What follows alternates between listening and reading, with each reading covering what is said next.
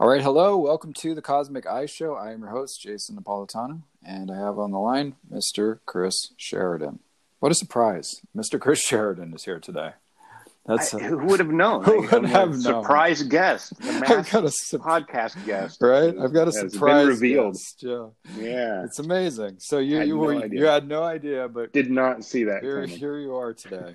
so yeah. thank you for awesome. showing up as you do every week. I appreciate your your support and your intelligent commentary and spiritual insight, sir. Oh, thank you. All right, so starting off today, uh, we're actually going to be talking about uh, victory over the soul, excuse me, victory of the soul over circumstance, which is a lecture on uh, the Manly Hall Society site that Chris runs. Uh, beautiful job on that video, by the way. Uh, the audio is fantastic that you restored, and the um, the imagery looks fantastic as well. So check that out. Go to Manly Hall Society on uh, YouTube, and you can find it there. Or they can also go to, to manlyhall.com and they can get to the site through there, right? Yes. Okay. So either of those places, and we're going to have the tr- you're going to have the transcript up there on manlyhall.com uh, as well, right? So the transcript for this victory of the soul over circumstance. Is that yes. correct? Okay. Perfect. Yes, I will have that, and that's what we're. That is what we're working. Taking a from. look at today. Yeah. Um, we're going to discuss some of the major points and. Uh, and it really does help to have the transcripts. It, if those of you are not familiar with Manly Hall, um, amazing speaker, gave thousands of lectures in the 20th century, from the 20s to the 90s, and on esoteric and symbolic philosophy and ways of living, uh, ancient wisdom for problems of today. And he would speak for an hour to an hour and a half at a time without taking a sip of water or anything. So there's just a lot of words, a lot of uh, information that he kind of gives out. Uh, so sometimes when if you listen to the you know the lectures it's it's good also if you're really going to study them to have the transcript. So that's we're trying to make more and more of those available. I think it helps when we're discussing something to have the transcript as well. Yeah uh, definitely. i mean maybe that's personal because i'm kind of a literal person I mean, i like yeah. looking at you know studying wise i like seeing it on paper or at least on an e-reader. Mm-hmm. um, so uh, yeah so trying to make these uh, transcripts and also you can uh, if you do listen to any of the lectures or watch the videos on youtube uh, at least on the manly hall society because uh, the audio is fairly clean uh, you can put the closed captions on or the subtitles and uh, sometimes it just helps to see the words too while he's speaking. I don't know. It's just another way to yeah to, to engage this engage. information. Sometimes something pops out in a way that you know, if you hear it, uh, maybe you would have missed it. Other times, if you just look at a bunch of words, you might miss something, but the tone of his voice will capture you. So why not hit it with hit both? You know, yeah. get the words and the audio going, and uh, really engage this material. Absolutely, great, great, uh, great point. Um, you know, we're trying obviously to to do the the same type of type of work that he was engaged in, sharing this ancient wisdom, sharing the esoteric wisdom, and spiritual uh, knowledge and so forth. And so far as we've been able to, you know, uh, use it in our own lives and learn um, different things from from our teachers and so on. So we're really just kind of trying to pass that that light of wisdom forward uh, to you guys listening, and um, you know, hopefully that uh, helps you have a little better life. So if you can, please share us with your friends and so forth. We're really trying to take the show to the next level. So you can share us on social media, and if you like what we're doing, you know, share us on on Instagram and like us and you know even tell your friends about us and so on. You know, if you just look up Cosmic Eye podcast, uh, we come up first on on Google, and so uh, you know we've done enough of these things now, so we're getting some traction on there. So if you just tell them about us, they they'll be able to find us. Um, and if you can, also please uh, share with a, a monthly donation you can go to anchor.fm slash cosmic eye and make a donation there as little as 99 cents or you know as much as you like there so uh, we appreciate our, our listeners who have supported us and are supporting us. Uh, thank you guys. You're helping us keep us on uh, on the air, so to speak, in the podcasting world. So let's let's take this information out there and try to try to make a better world to live in. And uh, you know, Chris and I also are are planning on uh, opening a center one of these days. We're definitely working towards that. So you know, every little bit helps when you can share. Uh, so you know, please help the cause. All right, so victory of the soul over circumstance, as I said, is what we're going to talk about today. Uh, but first, I'm going to share actually from uh, the Daily Word. This is a Unity pamphlet, Unity Church, which is a New Thought church. Just thought this one was really appropriate for these kind of challenging times we're in. So let me go ahead and read this. I find the peace of God in the silence within me. The Hebrew scriptures tell the story of the word of the Lord commanding the prophet Elijah to stand on the mountain before the Lord, for the Lord is about to pass by. As he waits, Elijah fails to find God as he endures a wind strong enough to split mountains, an earthquake, and then a fire. Then Elijah discovers God in a sound of sheer silence. Sometimes chaos surrounds me as I try to find the peace of God. Other times the chaos may be inside me. I persist in my efforts as I confront inner storms, fires, and earthquakes as I search for the peace.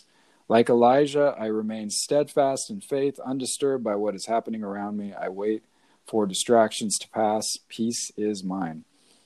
And after the earthquake, a fire, but the Lord was not in the fire. And after the fire, a sound of sheer silence. That's from 1 Kings 19 12.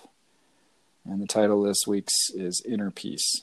So you can find those daily word uh, messages if you just look up Unity online and uh, go to the daily word. Those messages are there. They're always they're always quite spot on for me whenever I whenever I read them. They seem to have a a special resonance whenever whenever you really open the book up and kind of need it. There's something there for you. So you can either order that or, or check it out online.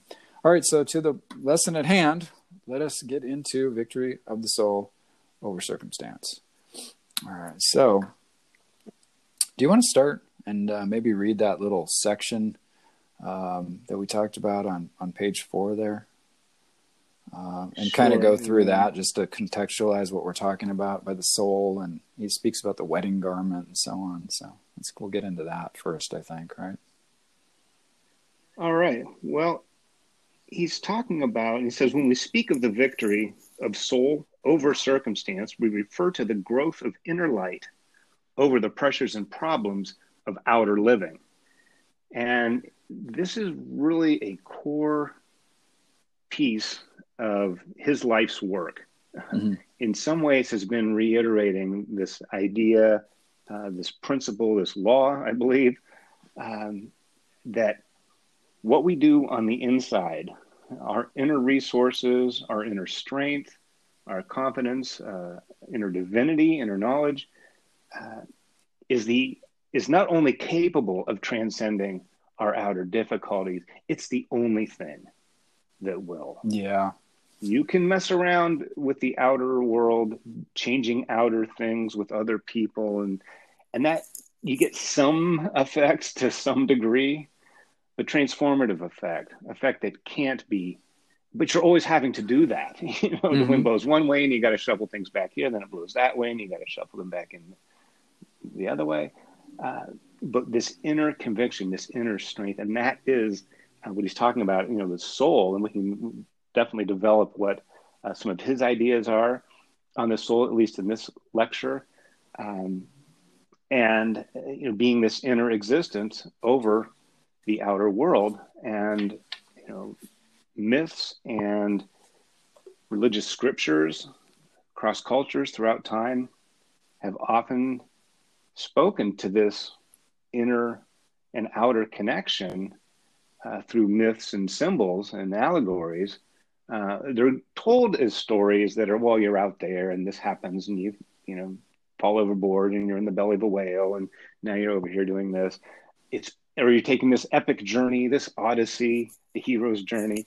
Uh, yes, there may be a physical outer thing. There kind of always is. We're, we're physical beings but the real lesson, the real characters, the real processes, real lessons are the ones that we learn inside. The growth is inner growth. And when we grow on the inside, we can transcend and supersede what is difficult on the outside. Mm-hmm. Yeah. It can become easier, it can be more understandable, less frightening. Um, we can be more just even just think of it as just confidence in that sense somebody who's in a genuinely self-confident not somebody who's trying to overcompensate because they feel insecure that they beam in self-confidence but that's kind of a false one uh, there's a peacefulness to it. Uh, you don't have to fight for it. You don't really have to prove it. Uh, and that way, if somebody writes you a nice letter or gives you complimentary uh, feedback on your website, um, you, oh, well, that's really nice. And and and but you're not dependent on that to feel good about yourself. Likewise, if somebody makes you know poor comments or bullies you or harasses you at work in a you know bad way, mm. um, if that throws you off course, um, then you're always going to be uh, trying to avoid the things that make you feel bad, and you're trying to you know do the things and please other people and get that positive feedback that you need to feel good about yourself. Uh, that's living in the outer world. That's circumstance. Mm. Um, but with the soul, with the soul growth, the inner growth, um, can reach a point of connectivity to something larger than ourselves, and a peacefulness and confidence within ourselves uh, that those outer things don't really sway us that much. Yeah, they might be favorable or unfavorable, but but they're not. It's not. We're not going to get uprooted by it or dependent on them um, for our own you know sense of self and that's really uh, i think what he gets at yeah yeah in this and and thousands of other lectures sure. and pamphlets and books that, that he's written uh, that change begins at home you want to change the world change change your inner world mm-hmm. Yeah exactly uh, the outer world will be the same but it, it won't be the same to you yeah, exactly. That's a good point. You know, so uh, I don't know if that is a good launching off. Yeah, uh, I think point, it is. But I, I, think that contextualizes where where he's coming yeah, from, sure. and what he uh, gets at in a very really interesting way. I like how he goes about. Yeah, it. and I, I, think one of the one of the more interesting is to kind of loop back to the the beginning of this, the whole idea of the, the soul, and uh, this symbolic representation of the soul that he talks about as the golden wedding garment. So there's this idea in, in, Christian mysticism and esoteric Christianity of the golden wedding garment that's worn to the wedding of the Lamb. So the golden wedding garment that he's talking about is the is the soul itself, and he talks about the soul as being a, a phase of the magnetic field in the human body. Um, and he's getting into that idea where he, he actually talks later about how that uh, connects to the the story of um, Jack and the Beanstalk and some of these ideas with uh, the spine and the chakras and so on. But he's you know really speaking to the soul as sort of a um, and sort of an auric um, or etheric kind of a kind of a part of ourselves, right? Uh, again, he uses the term magnetic field quite a bit, and I, I like the way that he gets into that because, it, you know, when you think about a magnet a magnet is something that that draws you know draws something to itself. It has a quality of drawing and and and, and you know magnetizing and pulling towards itself. You know and i think that you know the soul then being this sort of magnetic field uh, that's built up of all the actions and thoughts and you know words and and and the various deeds in our life, good deeds and bad deeds, and you know the different things that make up our life, you know, sort of magnetizes this field or this soul uh, to the to the degree that we we feed it.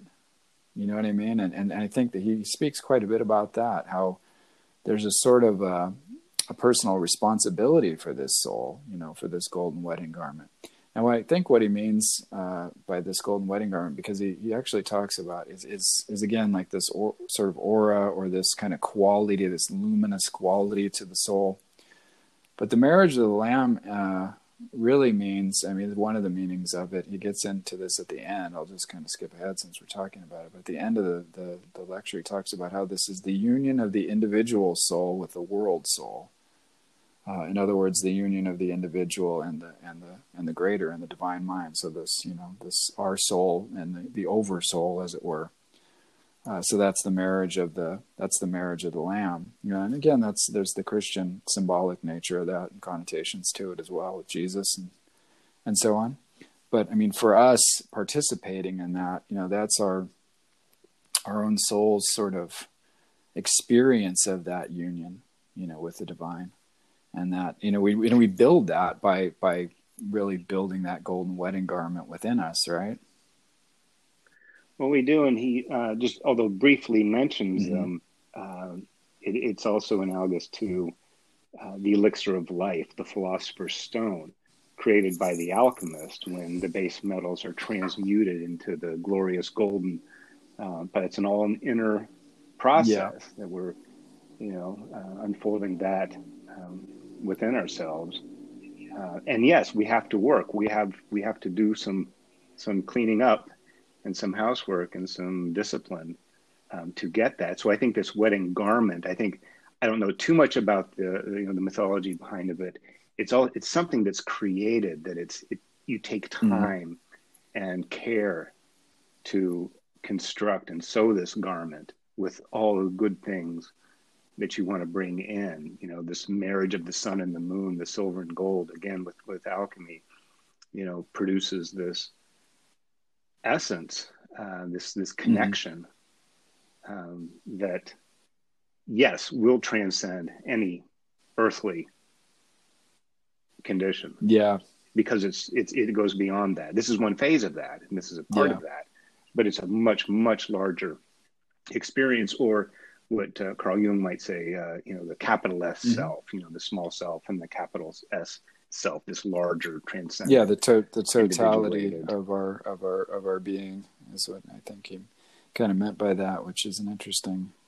Yeah, you're right. That's an interesting analogy that goes along with, or not analogy, but an interesting comparison. Um, he speaks to, and I think this is this is important. And Manly Manly Hall was a very practical philosopher. We talked a little bit about this uh, before the show. In his early days, and he's most well known for his book, The Secret Teachings of All Ages, which we did a, a big show on. That was like I believe our first podcast that we did, a special on that Secret Teachings. Uh, so you can go back and listen to that if you're interested in that. Uh, but you know, it's it's one of these books of, of esoteric and occult symbolism, and it's you know beautifully done. It's a fantastic book, and I highly urge anyone to get it who has not purchased it or who has not read it. But it's interesting how, in his early days, he was really focused on on this sort of more mystical and occult and esoteric aspects of of you know spiritual and religious life, and you know devoted much much time, much of his time to to writing in that area and speaking on that and you see as as time went on, and especially uh, as you know, you formed the PRS, and Chris, you pointed out that that was in uh, 1933, 1934, right?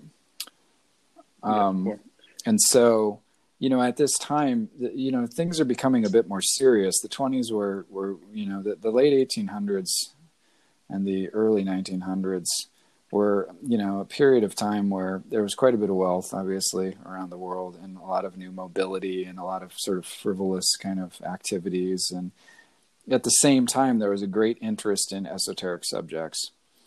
And you know as the 30s rolled around and you know the great depression came in and so on people became a lot more serious and a lot of these movements you know actually didn't didn't survive through that time. Manly halls did and it actually thrived and survived uh, through through through all those challenges. But it, it seems that he became a bit more, um, I guess I don't want to say practical because the esoteric philosophy is practical, but he came, it, it, but it's a little more grounded in a sense and a little more simplified in some, in some ways as he goes along, especially into the 50s and 60s. Um, and he's just really talking more about ethics and morality and behavior and you know sort of day to day things that that we need to do in order to even reach up and you know work in this esoteric world as it were. You know and i think sometimes we can get caught up because it's you know it's a lot of fun to to be interested in all these different things and try to figure out all these different conspiracies and you know unlock symbolism and you know figure out what you know what's really going on with these different things and all that stuff's fantastic. And it's you know it's what we do. But also you know he really and and we're trying to do do this as well in in a lot of our podcasts is sort of encourage you know getting one's own house in order you know and that means doing things in a in a better way doing things more efficiently doing things in a more kind way doing things in a more um, connected and compassionate way you know doing those good deeds because he really talks about that that golden wedding garment. He says it's earned it's earned by your labors of life. Mm. And that protects you from within. You know, that, that the, so really the actions are, are quite important in this.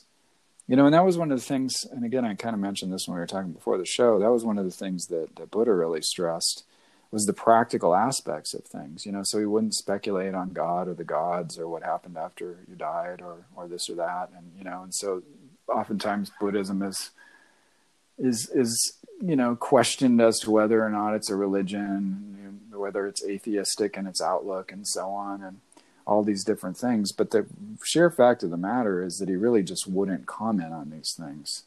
You know, and different interpreters have said, well, that means there isn't anything, and some people said, well, that maybe, maybe means there is something, but he just doesn't want to talk about it. But the point is, though, he really stressed the practical, um, the practical sort of experiences of life and what you need to do to get your own sort of mental psychological house in order. And then once you do that then you know those those spiritual experiences those esoteric experiences and so on will unfold in a in a constructive way.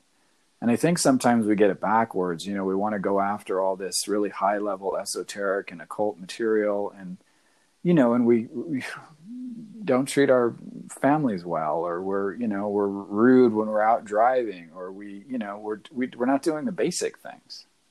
It's like oh no i'm too advanced for that. I don't need to do you know what i mean? I don't i don't need to be honest in oh, business yeah. or have any integrity because that's that's that's some that's for mere mortals. I am on this esoteric level. You know what i mean? And i think he, he recognized that people were falling into that trap even back in the you know, in the 30s and 40s, I think, and that's why I think he started to kind of move in this more practical direction. Manly Hall, I mean. Um, do you do you agree? I think, in, yeah, I do, and it's you know, Buddhism is just to back up is you know inherently psychological, mm-hmm. um, yeah, personal psychology on how you think and how you feel and what's going mm-hmm. on in your head. Um, you know, a lot of yeah, yeah, for sure. Uh, and that's you know, and that's where I think pop psychology sort of became a thing in the 50s and mm-hmm. 60s. Um, this particular lecture is from the 90s. From 1990. I would have, it was in his last year of life and work, um, but it's it's as timeless as really anything else. It's perfect for now, uh, and it could have worked, you know, 300 years ago. Most of what he's he's getting at and it is this personal responsibility. It is this thing that we have to build and to improve oneself to unfold this soul power. Uh, he talks about the redemption of the soul this redemptive mm-hmm. power um, that we all have. And he makes a distinction between um, you know the animal kingdoms and uh, the kingdom of, of humanity and that you know the earth supplies everything. We may be of the earth earthy like the animals uh, and plants and everything um, but the earth is enough for them for all of them to you know live and grow and, and have their being. We um, need something else uh, in order to like we're we're not uh, a complete project mm-hmm. yet. We're almost finished. Um, but we have to do uh, it's a little do it yourself to um, finish this off. And so he mentions it, you know, I'll just pull yeah. up quotes here. He goes, Humanity has the power of redemption within itself, and each individual has the power of redemption within himself. So collectively, we can redeem ourselves. Individually, we must redeem ourselves. And, but we come with that power. It comes with the instructions and everything we need um, to be able to do it. Um, he quotes Plotinus uh, in his essay on the beautiful, uh, saying that while the roots of man are in the earth, the flower and the seed is in heaven. And this is this mysterious part of being a human being where, yes, we're you know a mammal and a creature, and we do all these earthly creature things that a lot of other mm-hmm. animals mm-hmm. do, um, but we have this other mysterious sense of being connected to the stars and uh, the life beyond, and ponder our own existence. Uh, so we we really do live in two worlds. Uh, we are kind of you know a hybrid creature in in a way that other animals aren't. Uh, but getting back to this this redemption part, and he even goes on to describe, um, you know, really what he means by that. He says, now a redeemed person is not one who is saved by something. The redeemed person is one who outgrows the limitations of which he has placed upon his own life. Mm. Um, A redeemed person is not one who is saved by something. The redeemed person is one who outgrows the limitations of which he has placed upon his own life. So redemption is not it's not going to no one's going to give it to yeah, you. Yeah. you know, it's not going to be bestowed upon you. You can pray for it. Uh, what you need to pray for is that capacity Yeah. to grow and to outgrow what he says, outgrow the limitations which he has placed on his own yeah, life. that's fantastic. It's If that's a you know pretty unique description Oh, of sure. redemption, but well, he also does. But he does is, say though. though. that there are helpers, but they can't do it for us. And when he speaks of the rishis and the sages, and you know, he's speaking of Mhm. of of you know those those divinities and so on that have, have come to help us and that we can pray to you know and we can ask for guidance from them but you know they they have to help show us the way uh, to that to that that um, transformation within. Uh, they can't necessarily do do it for us is what he's getting at. Um, you know but they can they can strengthen us and they can help us find those resources within ourselves when we don't think we have them and point us in directions that we may not have knew you know existed and so on. Uh, but at the same time there's a there is a personal responsibility to it. You know I, I, I like that i like that message because i think a lot of times especially today we think that and it's not just today it's been forever. You know we've always been this way as a human species it seems. But we think that we're going to make laws or legislate our way or choose the right leader for this perfect utopian society and then everything's going to be okay. And you know the point is is that that's never worked and it never will the way society changes is by groups of individuals making individual changes and that adding up to this sort of new paradigm of activity and action and vibration that's created by those individual units like the cells of the body. You know so if every cell is healthy in the body then the whole body is healthy. But if you know there's cancerous growths and there's you know negative and you know unhealthy cells and so on the whole body is affected. And that's like we as an individual are like that that cell in the body. The only way we can make the body healthy is to by you know is to be that that that transformed individual and to take responsibility for our own our own actions and so on. And even talked about how that that spills over into the the health of the earth and you know our actions and our lack of integrity and our, our negative sort of thoughts and our, our negative and destructive actions on you know with with even just within the sort of human family tends to reproduce itself outwardly in the in the earth.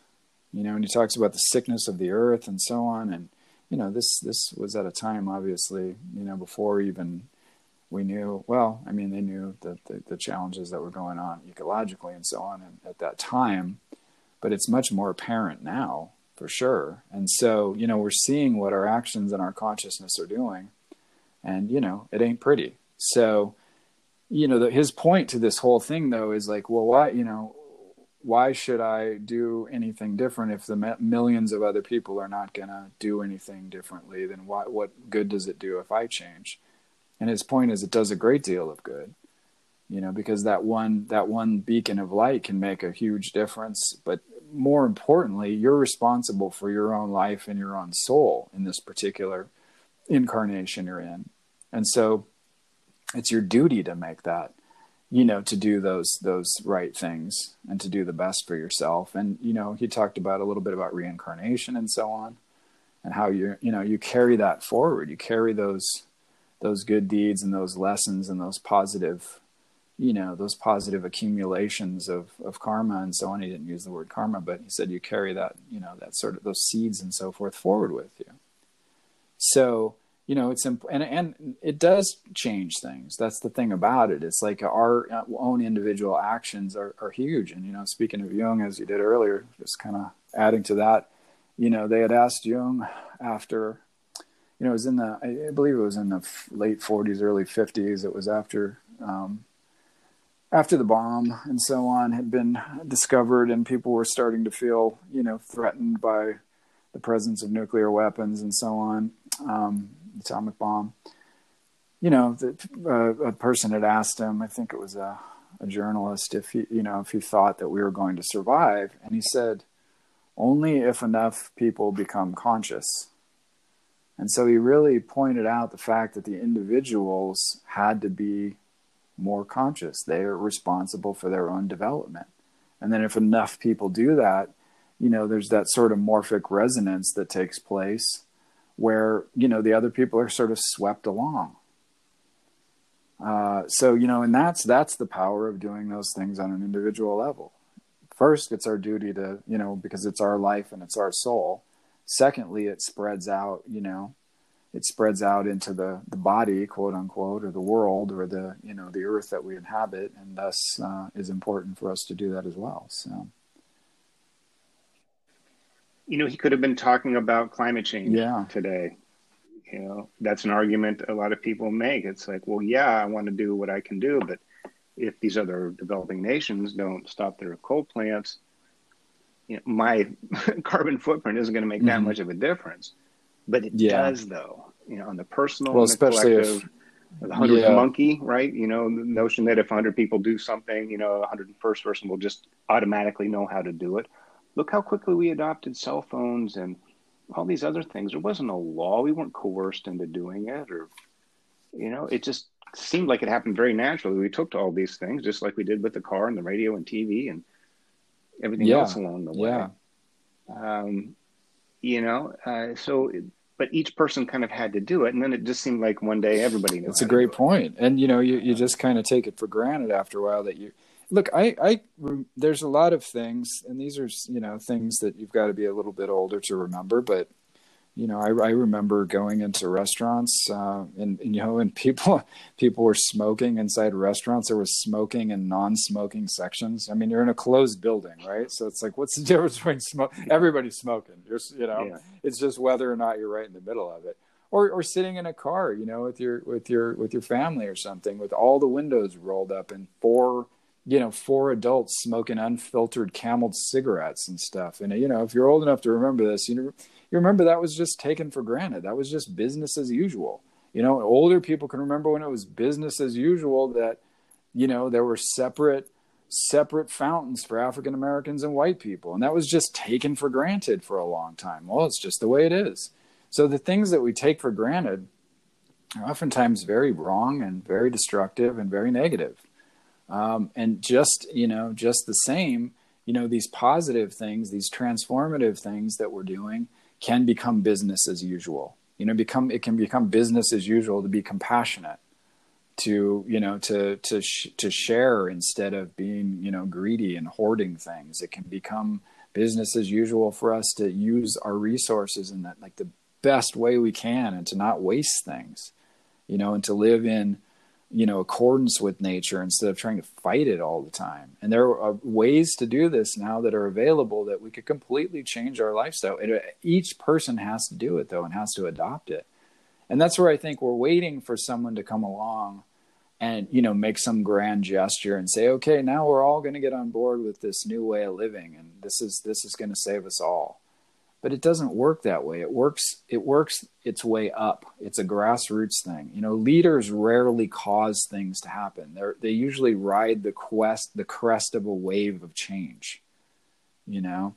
And that's the thing about it. Or they they're saying something that really resonates with people during a specific time and place because that change is occurring amongst individuals and they they become like a figurehead for that that change in that movement but it's not like someone comes along and you know rarely rarely it does happen but rarely someone comes along and top down changes everything.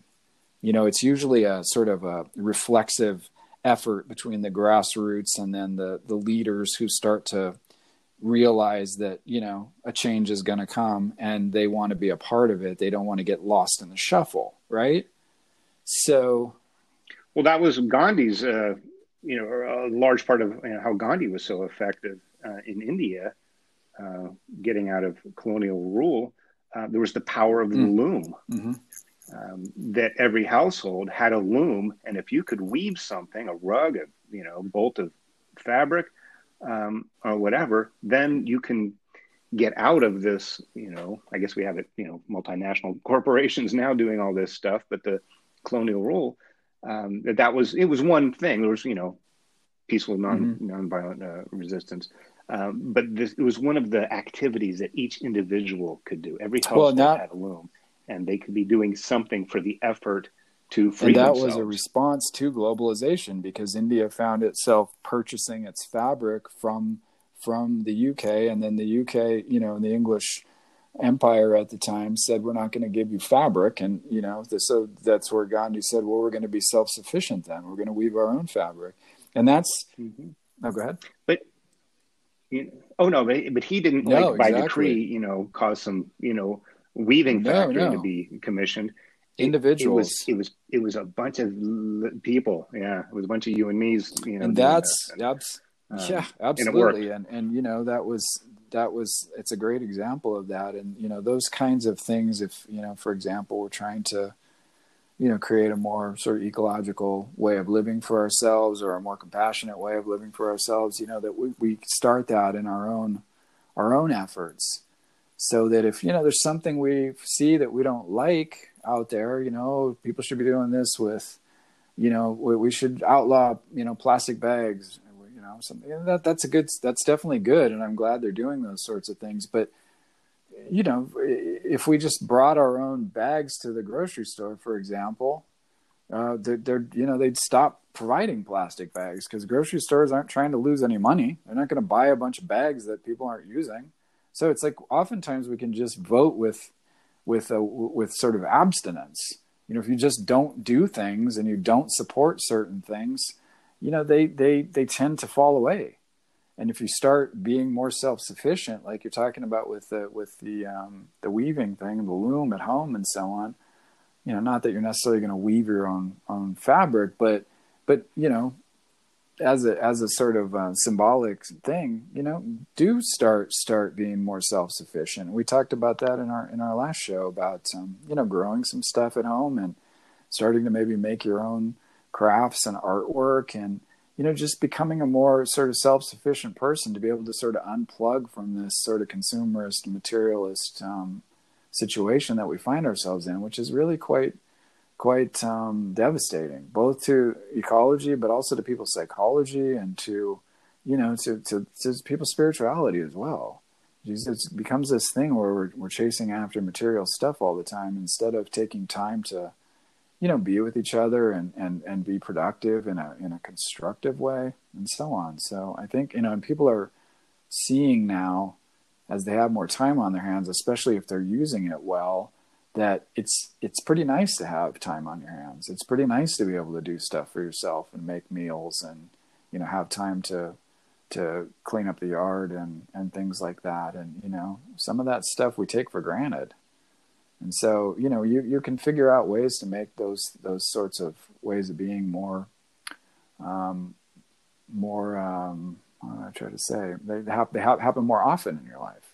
You know, more sort of daily daily experiences instead of, oh, it takes a, a virus to, you know, hole us up at home till I take time to spend with my my kid or something like that. Like, do you know what I mean? It's like it shouldn't take an emergency for us to be human and to be be connected to each other. Yeah. It's a it's a, it's an it's an interesting thing. So, you know, and I think. Well, we are sure. easily distracted, and and this it's in the ancient writings. I mean, it's in scriptures going, you know, preceding the Bible. You know, always have something with merchants ripping somebody off, or you know, the kids yeah. not listening. I mean, the, the problems, you know, they're just these eternal, you know, perennial. It seems problems, but you know, we are interconnected as a world now. Um, I mean, literally connected in a way that, you know, I mean, the world was the Roman Empire mm-hmm. 2,000 years ago, or the world is, yeah. the West knew it exactly. or believed it to be. Um, you know, but now it really is planetary, and, and we know how, you know, one action affects another action uh, far, far away, uh, seemingly disconnected, but there's just this inherent connection uh, with everything. Uh, so what we do does matter. Um, even something like the electric car. Uh, yeah, Tesla's going to put you out a bunch of money, so you're not really saving any money. And you know the electricity. Well, I don't know. Are you really saving? Um, but what you're doing is you're that's one less mm-hmm. gas car on the road. That's one less gas car that was sold, so there's less demand, and one more. So you actually get it twice. You know, when you when you not buy something like you're talking about, you know, voting mm-hmm. with your absence of dollars, um, you're doing it twice. You're sending a message, no, I don't want that. And if you do buy something else, then you're sending a message that, oh, okay, then they're yeah, going to make more exactly. of that. Um, don't feed the thing, you know, that that you don't want. But to bring this back to the soul, um, you know, one of the you know points he's he makes is that you know, like I guess the loom, um, that there is this decentralized um, source or say locus of power or a center of being. Uh, it used to be okay, the church is out there, um, the government's there, and city hall's down there.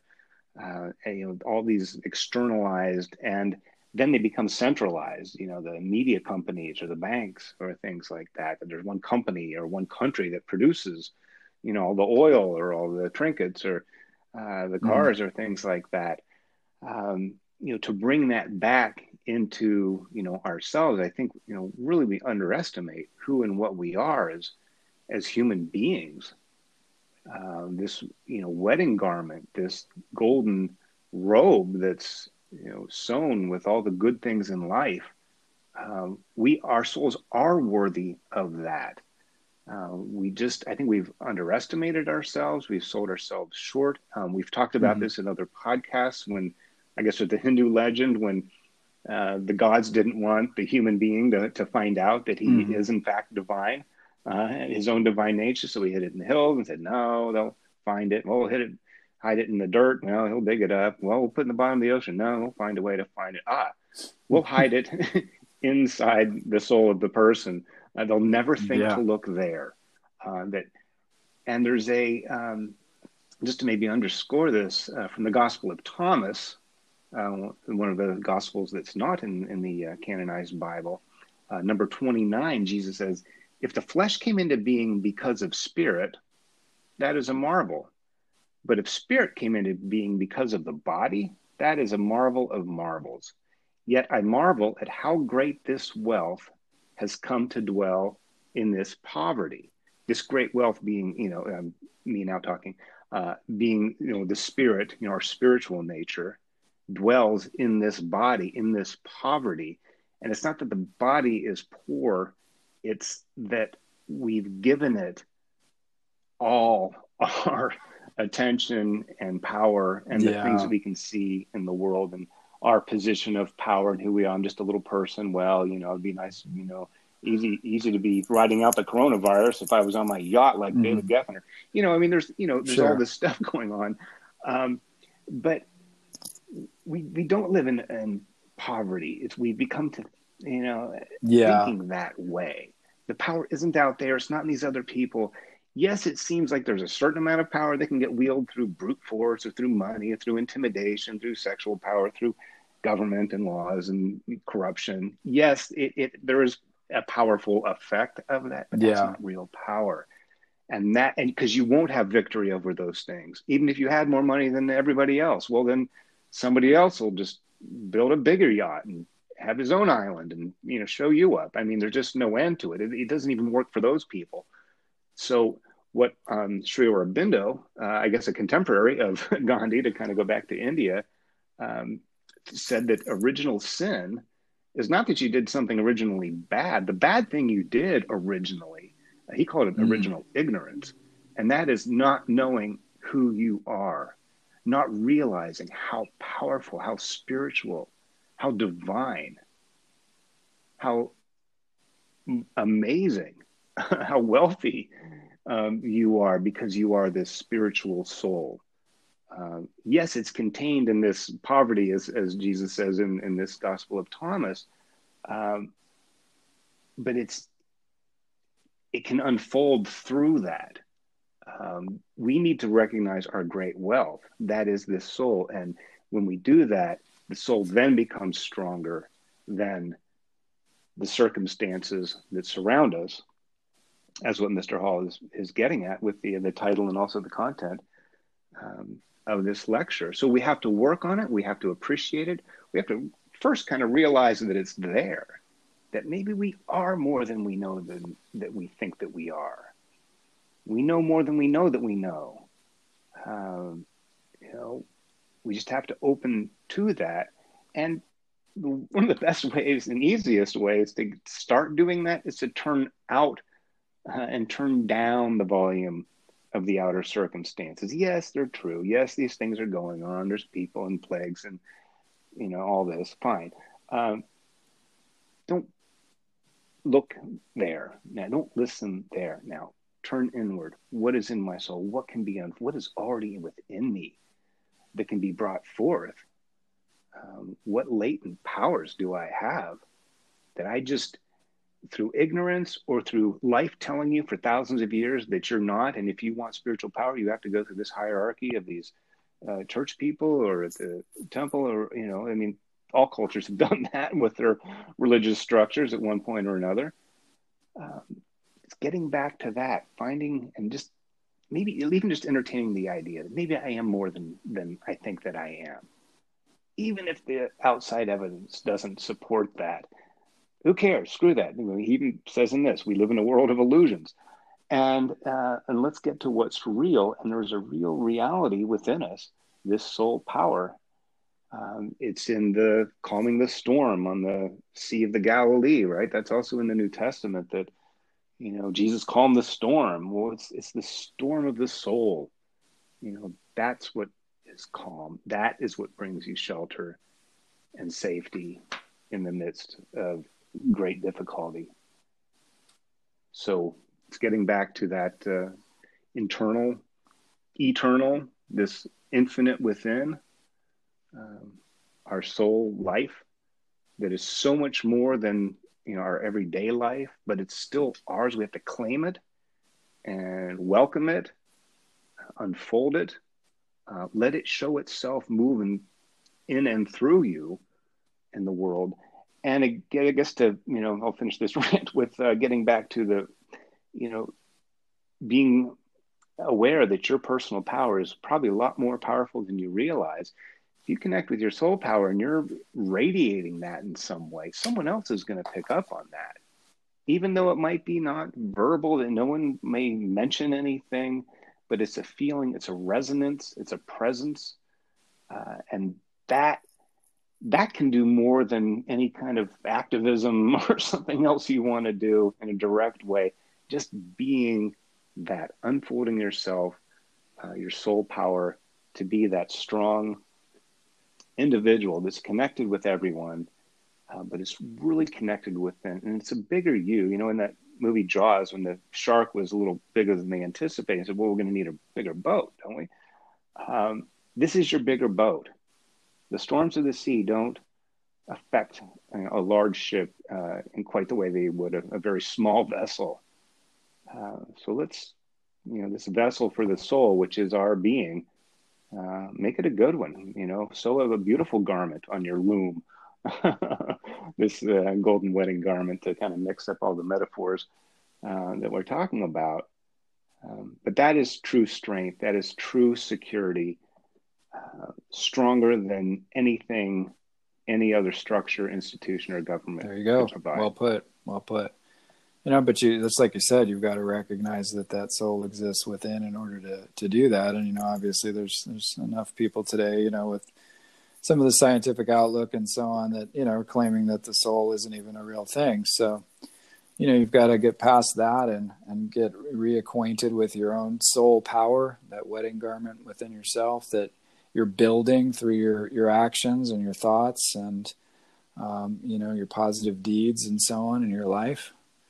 And you know just to kind of wrap this up because we're getting towards the end of it but you know one thing he's, he, he talked about at the end of this lecture talked about how real religion is in life. So manly hall said your real religion is in life. In other words it's not in, in church or temple or in the mosque or your place of worship but it's how you live out in the world and you know in your day-to-day life in business and school with your family with you know, at the grocery store when you're driving you know when you're when you're you know you're living life on a day-to-day basis. That's where the real religion lives. And so you know he pointed out you know in, in a simple way to keep the keep the 10 commandments and you know follow what jesus said in the sermon on the mount and he said that you know look we can break these these laws we can break these ideas. That's part of having free will but we will suffer when we do that. And we won't build that golden wedding garment. We won't build that soul or that magnetic uh, that magnetic energy that's within us. Um, so you know that's that's one of the curious things about being a human being is we do have these choices. We can do things that are not good for us or we can do things that are are good for us and you know but you've got to you know you've got to do the work and you've got to do the study and you've got to take the time to go within to to see that you have these resources those deep resources that you were talking about. So i think that's that's uh, one of these lessons that we can take away from this thing. So i think we'll go ahead and wrap that up there. Um, unless you have anything else you want to add to this tack tack on to the end of it? Anything on your mind um, well, I certainly could. You know, there's never uh, yeah, for know, sure. There's no end to talking about this, but but but not to belabor it either. Um, so yeah, find that within yourself, and if you have trouble connecting with your soul, this you know self, this capital S self, uh, the oversoul is uh, it's been termed. Um, you can just you can ask it, and you know it. It's your better nature. It's your better angels. It's your you know the easier, um, kinder, um, more helpful, more constructive. Uh, even when somebody irritates you and aggravates you, it's oh gosh, you know they're they're an irritable person. They why are they irritated? Uh, they must be suffering yeah. in some way. Um, you know, not to you know excuse the the behavior, but um, it releases you from the judgment and these clinging to these other things and being affected by that. And if something and someone does deeply affect you that happens in the outside, we'll recognize and go, wow, that really hurt. That really sucks, or that's really scary. Um, or I feel, wow, so betrayed. Um, and acknowledge that because that may be very, very real. Uh, and then go with and say, well, then how can I just set on work to improve myself, not to retaliate, uh, not to feel victimized again, uh, but to what can I do uh, to make myself better? And, you know, a lot of us feel that we are good people, that we have good intentions and good things like that. Uh, it's not a judgment that you're judging yourself as bad, but how can you grow from the limitations? I think I'll just, I'll just cycle back to that. You know, no matter how good we, we are and how many good deeds we do, um, if there is a limitation on who we are and our personal power and the effect that our words and actions have, um, that will be more of a stumbling block than uh, than all the other things. So have a bigger yeah, vision yeah. Uh, for yourself. Um, a bigger, better vision and version of yourself. Because um, you know, without that, you know, they say, "Oh, the sky is the limit." Uh, that sounds great, but if you're in you know, space industry, um, you don't want the sky to be the limit. That's true. That's, that would not be that would not no, be a sir. good slogan for SpaceX. Um, so you know, may your what do they say? May your reach extend mm, yeah. uh, beyond your grasp. that you're reaching beyond that which you can actually touch or feel. I think if we have that, if our magnetic field, our circle, our you know sense of self is is bigger and stronger uh, than sometimes we give it credit for, um, then we have a large enough vision uh, to we have a, we have a bigger very good very good we'll point. Thank you. fine. that's that's okay. that's very important stuff. All right so we've been speaking about victory of the soul over circumstance a great manly hall lecture that i encourage you guys to listen to. Go to manly hall society. That's a beautiful uh, youtube channel that chris runs um, and check out Manly Hall's uh, lecture there. And you also did a beautiful job on these uh, these transcripts, so they can check out those transcripts at manlyhall.com as well. Uh, the transcripts to this particular lecture, so those will be available. And uh, you know, like and subscribe and make comments. And if you have any questions about this, you know, feel free to leave questions in the in the YouTube channel there and interact with with Chris. Um, thank you for joining us here on the show uh, every week uh, at the Cosmic Eye Show. We appreciate you guys showing up. And like I said, please uh, support us if you can at anchor.fm slash cosmic eye to make a donation through there and support us uh, by telling your friends about us. Uh, also, I am the author of If You Can Worry, You Can Meditate. And that's a great book right now to have if uh, you have some time on your hands and you want to learn how to meditate. And Chris's book is The Spirit in the Sky, also a very apt book for our challenging world we're facing today. So, Chris's uh, Chris's book is fantastic as well. So, thanks again for joining us. We appreciate you being here. Uh, join us every Sunday for a new show, and then Friday for an Emmett Fox show. So, have a great week. Take uh, take care of yourselves. Goodbye, and God bless.